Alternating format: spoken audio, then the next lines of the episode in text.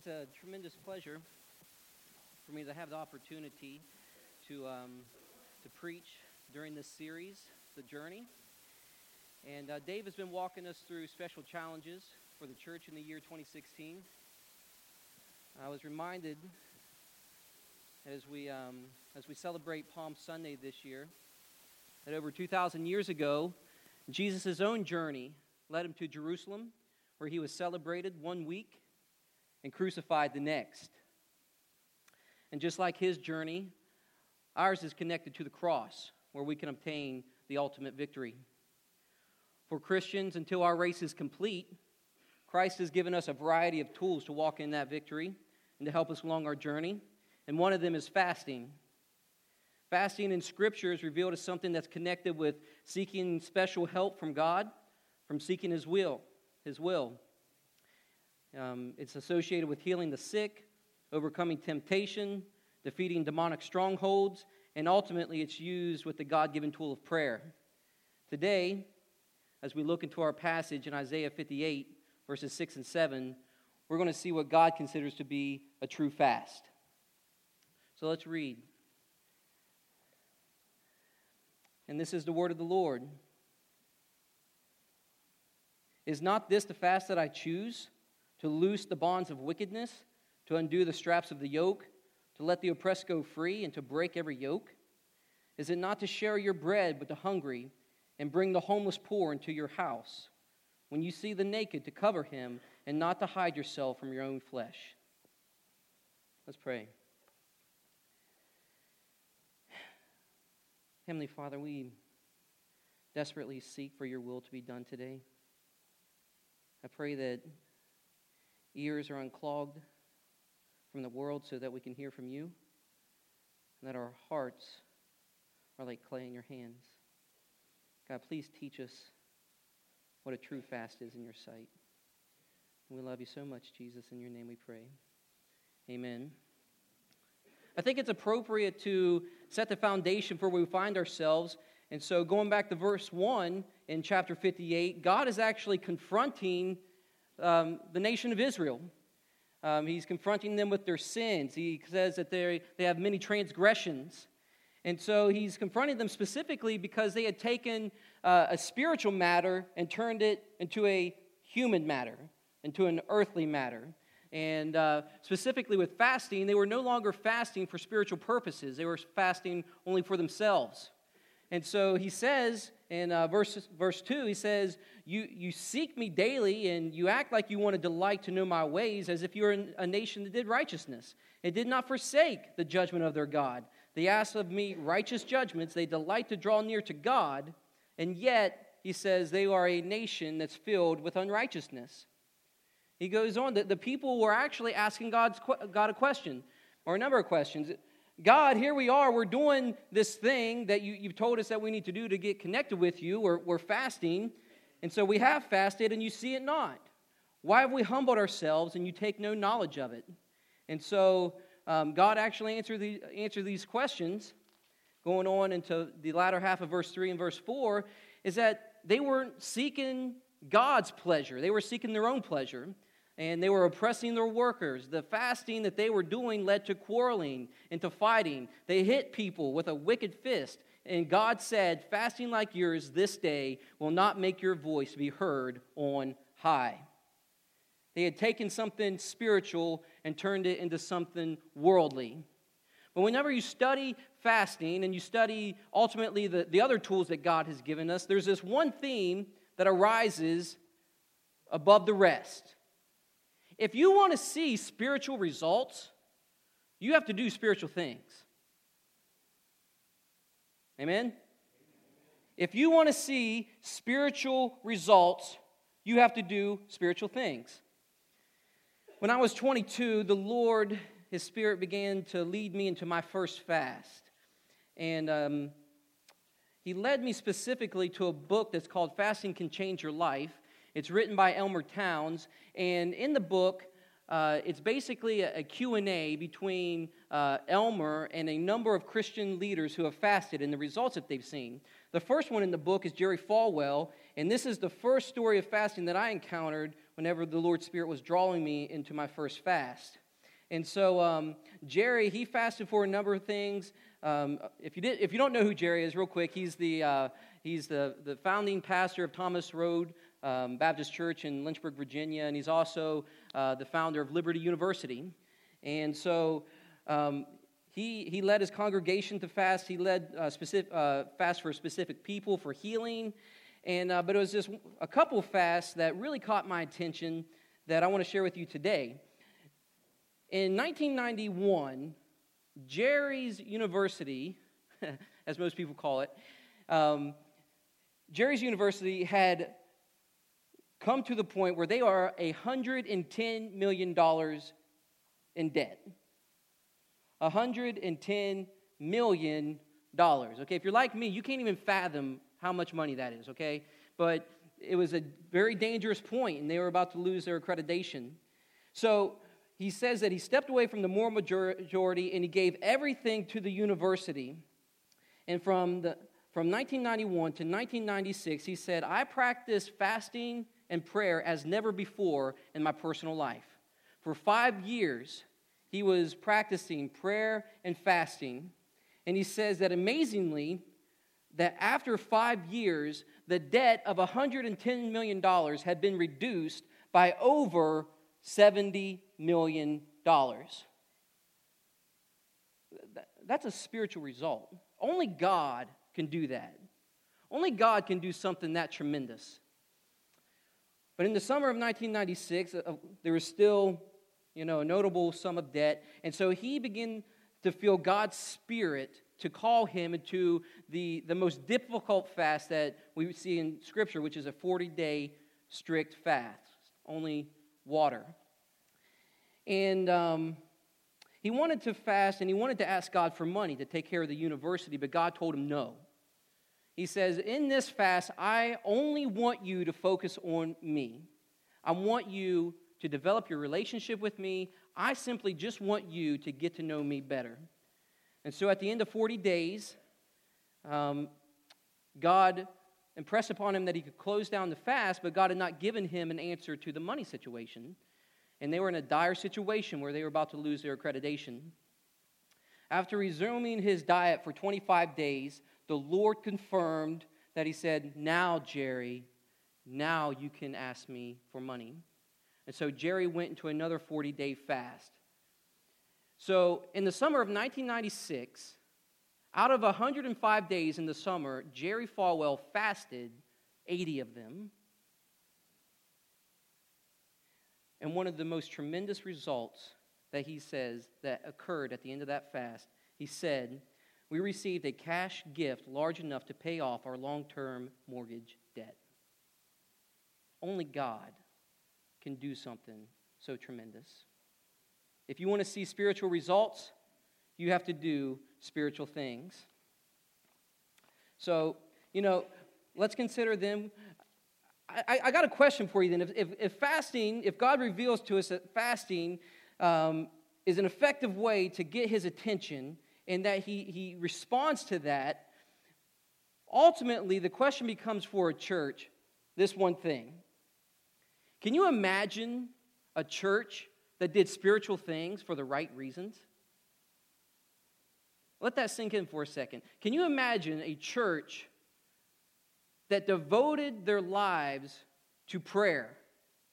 To prayer, to see lost people saved, to see an eternal destination changed in the moment because they encountered the gospel.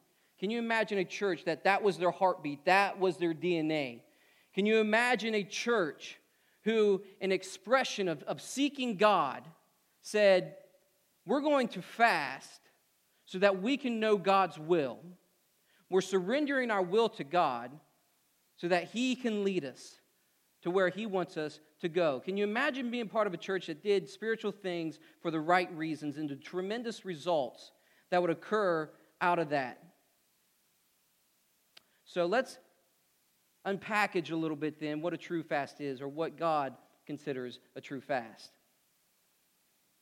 In verse 5, you know, a true fast is an expression of humility. Ultimately, we should be confessing sin in the midst of a, humili- or in the, in the midst of a fast. In verse 5, he poses the question. He says, Is this the fast that I choose, a day for a person to humble himself? Is it to bow down his head like a reed and to spread sackcloth and ashes under him? Will you call this a fast and a day acceptable to the Lord? And so, what God is pointing out in this moment, that Israel had taken something that was meant to be spiritual, something that was supposed to express humility, but he's saying it's only expressing humility on the outside. You're, you're clothing yourself in sackcloth, you're rubbing ashes on your body, and yet that's not symbolic of what your heart is. You're seeking your own pleasure, you're, you're oppressing your workers, you're quarreling and you're fighting. That is not humble, that's not a godly fast. But Dan, or David said that whenever he fasted, he did it so that he would be able to express humility. In Daniel chapter 10, whenever he was fasting, the Lord sent an angel and he said, Because you humbled yourself to seek God's will, I've responded to you. God does desire to have humility to be produced in the lives of those who fast. But Israel, it was only taking place on the outside. But God also goes on, He says, The fast that I choose will loose the bonds of wickedness. It will undo the straps of the yoke. It will let the oppressed go free. It will break every yoke. When Israel heard these words, they would have been reminded of the literal leather bounds that would have been wrapped around them. They would have remembered the chains that was cast over them, that as they got pulled to the left or pulled to the right or got hooked to an oxen that was pulling them. They didn't have control of, them, of their own self, of their own uh, destination. They were a slave and they were enslaved to the Egyptians. They would have remembered that. But Jesus also uses the same language to clarify that these bonds can become spiritual. In Matthew 11, 28 through 30, he says, Come to me, all who labor and are heavy laden, and I will give you rest. Take my yoke upon you and learn from me, for I am gentle and lowly in heart, and you will find rest for your souls. For my yoke is easy and my burden is light. In John chapter 8, he says, Truly, truly, I say to you, everyone who practices sin is a slave to sin. So if the Son sets you free, you will be free indeed. He clarifies in that same passage that you will know the truth, and the truth will set you free.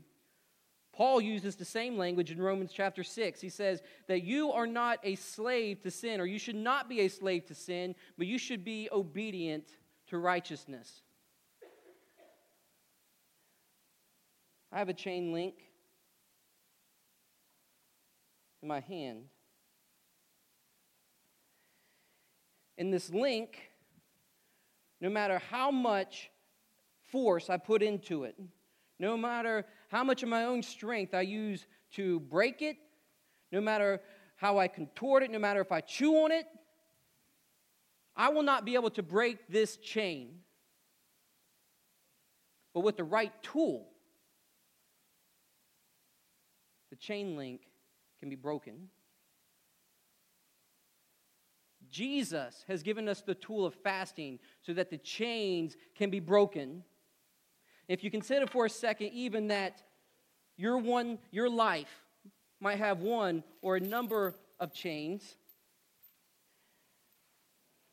Satan will use these chains just like a master uses to, uh, to control a slave.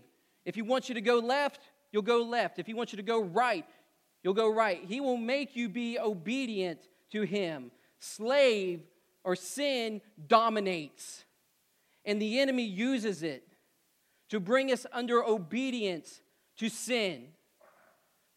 Jesus came to break the yoke, but if you can imagine for a second that if even your life, the change in your life was represented by one link, just one,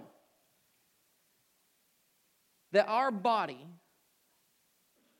at SMBC, can you imagine the weight of the chain links that add up when your chain and your chain and your chain and your chain and my chains, whenever they add up collectively, can you imagine the weight? And Satan will use this weight, wrap it around the church. He'll make us indifferent to the lost. He'll make us apathetic about God's word. We'll no longer care about souls being saved. We'll no longer care about missions, about giving to missions, about living on mission. Because the chains that wrap us around make us a slave to everything other than Jesus Christ. And collectively, these sins and these chains at SMBC or any church in the world add up. And Jesus came to break the chains. But if you can imagine that the enemy will wrap these chains around a church body, that they won't serve other people, they don't love other people, they won't demonstrate that love to other people. And yet, when Jesus died on the cross, he gave us the ultimate victory. He gave us access to God on high, to eternal life, that we are no longer a slave to sin. Jesus defeated sin. He defeated death. He defeated hell. He defeated the enemy. He defeated every chain that may chain us as human beings the chains of apathy, the chains of lying, the chains of our tongues, the chains that, of grief that hold us down, the chains of being mean spirited, the, the chains of sexual abuse, the chains of sexual immorality, the chains of unforgiveness, uh, of not forgiving others, the chains that will continually hold us down. Jesus died on a cross so that those chains may be broken and be cast into, into the sea. Amen. Does the, God deserves that, doesn't he? He deserves your praise. He broke the chains. And He wants us to walk in that freedom. And fasting is a tool that God has given us whereby the chains may be broken. Amen. Amen. The fasting that God chooses also spurs us on to social action. That we demonstrate our you, you know what you know what gets me? People that say that they know God they, they, they, study God's word. But the one thing that they so often miss is that God is a God of action, that God loves people, and God wants to use us in demonstrating that love. Ultimately, Jesus demonstrated that love on the cross. But whenever God, whenever we allow God to use us, He reproduces His heart inside of us. He makes His heart our own. He, he takes us and he molds us into the image of Christ. God wants to produce Christ likeness inside of us, where our flesh and its passions and its lusts are crucified on the cross, and then we allow the fruit of the Spirit to be produced inside of us. God wants to replicate Himself in your heart. And that's why he says that the fast that I choose will lead to us sharing our bread with the hungry, bringing the homeless poor into, our, into your house, that you will see the naked and you will cover them. Thank God for the community of faith. Thank God for every leader and every volunteer that served the homeless in Williamsburg this week in our own gym. Praise God for that. That is God's heartbeat. That's what churches should be consistently doing. That's what Christians should be consistently doing is taking care of the poor and the needy. Why? Because Jesus loves the poor and the needy. Amen? God will lead us, He will guide us to that. But again, the point is this that whenever you study fasting, that if you want to see spiritual results, you have to do spiritual things. The second guy in the book that is interviewed by Elmer Towns is Al Henson. And um, he went to Liberty University, the seminary there, and then he went to plant Lighthouse Baptist Church. And he says uh, he went to Nashville to plant a church. And he says, when the church was two months old, I passed 25 acres on the interstate. And I believe that God would have us to have that, uh, that, that land. And so he called the owner, and the guy told him, No, I'm going to give that property to my daughter when I die. A couple days later, Al called him again, and he got an emphatic no, I'm not selling the property. So Al went, he prayed and he fasted for three days. God opened the door for him to go and talk to that person. And he just shared his, his passion for reaching the lost people of Nashville. And he just said, Don't give me an answer now, but just pray about it. Pray about it. And um, let me know what you think in a couple days. The next day, he got a phone call from the owner of the property who said this The Lord spoke to me as I have never had him speak to me before. I know that God wants you to have this property. I know that God wants you to have this property. So this is what he said. The, the property was valued at 175 million or, or $175,000. And the owner said, if you come up with $29,000, I will loan you the other $71,000, which adds up to 100,000. And he said, the other 75,000 I'm going to give you. 75,000 I'm going to I'm going to give that to you and forgive the debt. You don't owe me anything. Only God can do something like that. So he had 90 days to, um, to raise the funds of $29,000. And with six days left, they had only raised $5,000. and uh, you, you, can imagine uh, the anxiety that he may have been going through. But um, he said there was a guy that didn't even go to his church that had heard him speak on the radio, and, and he called him up and said, Hey, I want you to come meet with me, and I want to pray with you about this property. And so they did, and they prayed. The next day after their prayer, the guy calls him and says, I'm going to give you, I'm going to loan you the $24,000 that you need. I'm going to loan it to you without any interest. And on top of that, you have any amount of time to pay it back to me. There is no timeline on paying it back. Only God can do something like that. If you want to see spiritual results, you have to do spiritual things. And one of them is praying and fasting. Are you starting to get the picture yet? I mean, just, just say amen if you're, if you're starting to get the picture yet. God has painted a picture for, or a portrait uh, on a canvas in this, in His Word. And, it, and it's beautiful, but sometimes our nearsightedness doesn't allow us to see the picture. I'm praying that eyes are starting to open here about what God tells us that he's capable of doing if we seek his will. And so, you know, even, even Al clarified, he, he says, I, was, I would not want to leave the impression that I fasted to get the property. I was fasting to know the will of the Lord, and once I knew the will of God, I knew he would carry his will out. Amen to that. And that's why we can bank on those spiritual results. And, and Isaiah goes on, he starts listing these things, starting at verse 8. We can read them. He says, Then shall your light break forth like the dawn, and your healing shall spring up speedily.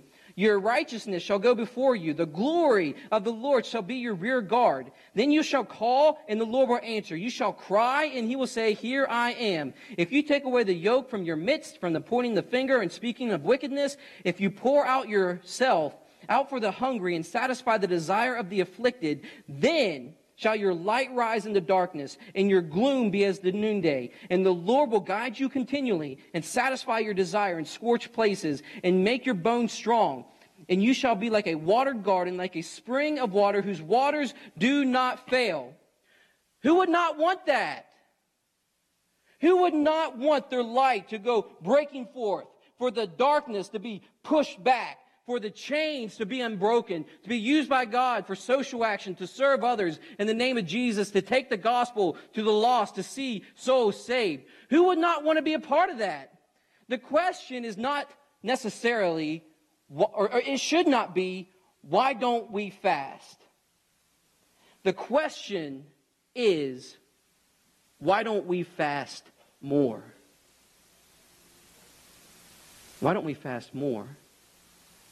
And if you would just take the time to walk through Scripture, to see the people that fasted, and then see how God responded to that, and ultimately the, the spiritual results that God gives, it is inspiring that God loves us so tremendously that He would give us access to Himself because we do not deserve it.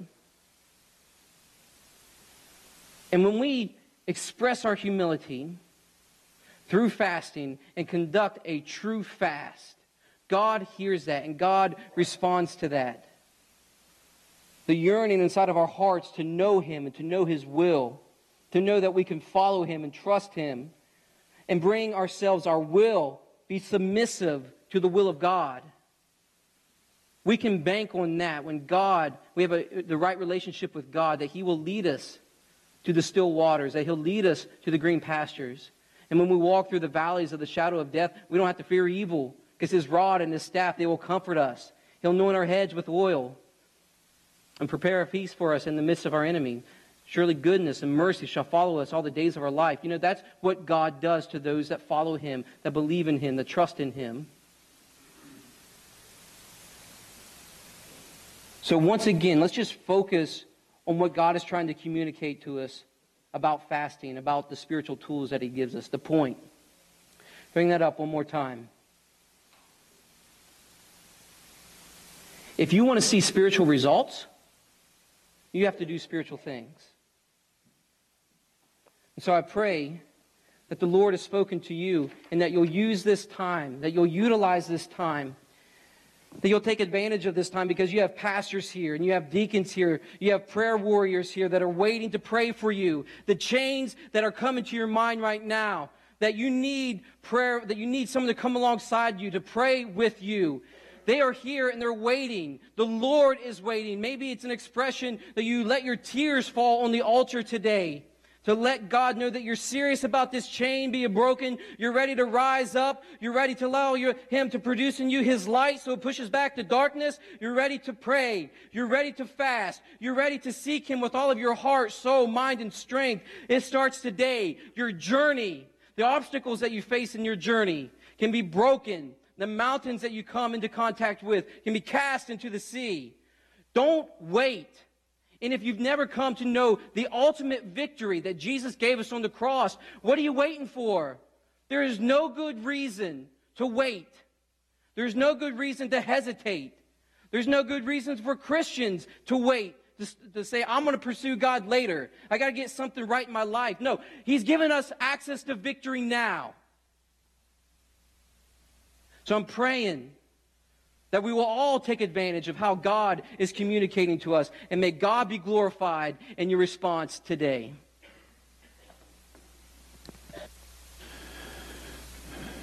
I hope that the Spirit has stirred something in your soul today. There's something powerful that most church members never experience about fasting.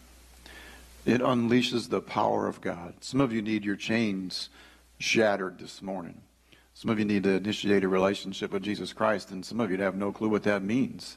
And we want to encourage you to come and ask questions so we can lead you to make the decision for yourself. But we want to call you to fast. In fact, I want to call you to fast for 30 days. I'm not going to tell you how. Um, I'm going to leave that between you and the Holy Spirit.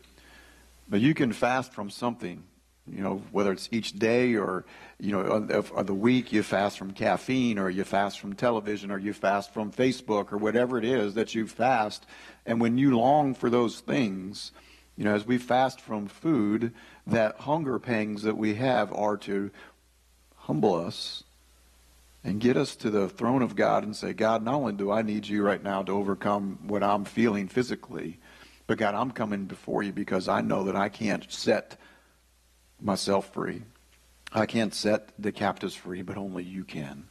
And we evoke his power. We evoke his uh, desire to set captives free. And so I want you to consider a fast for the next 30 days. But let me give you some specifics that we want you to pray for. We want you to pray for people to be set free from the bondage of sin and death. But we want you to pray for the future of this church. As you know, we've put together a team to go and look to say, God, what is the next step for this body of believers? Is it a building? Is it a piece of property? What is it? We want you to pray for that team. Uh, I, I and the elders have challenged them that it is a spiritual matter, that the way that they will find God's next step is through prayer and fasting. And all of us need to participate in that to say, God, what is it that you have for this local body of believers? It's only up to Him. It can't be about our desires. It has to be about His desires. And we need to say, God, we are asking you together corporately that you would reveal that to this team. This is a spiritual matter. Let's let God reveal what the next step is so that we can be a church that is making God's glory known here in this town and everywhere we go. We've got a team going to Africa in a couple of weeks that we prayed for in the first service that we can make God's glory known. When you look at conservative churches in this town, there aren't a whole lot. We want to be a body of believers who is so unified to make God's glory known everywhere that we go that God continues to transform lives. And every week we're seeing chains be set free. And so as we come to this time of invitation, I'm going to ask that you just, and as we're singing this last song, that you allow God to lead you into what it is that He wants you to do. Uh, and that you make a commitment to fasting. Some of you, maybe what you need to do is you need to initiate this relationship with Christ we keep talking about here that you're really not sure about so that you can have some chains set free. Some of you might need to come to have people pray over you and to come alongside of you to set you free from the bondage of sin and death. Jesus is no longer dead. He's alive. And that changes everything.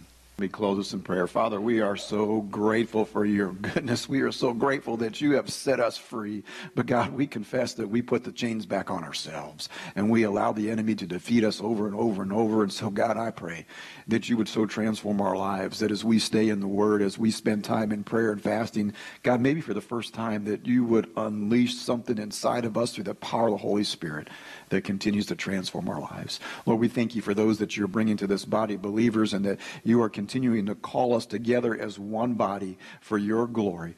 God, we pray that we would listen to what it is that you have for us, Lord, that we would humbly submit to your will and lay down all of our own personal desires so that you can be glorified. We pray all these things in Jesus' name. Amen.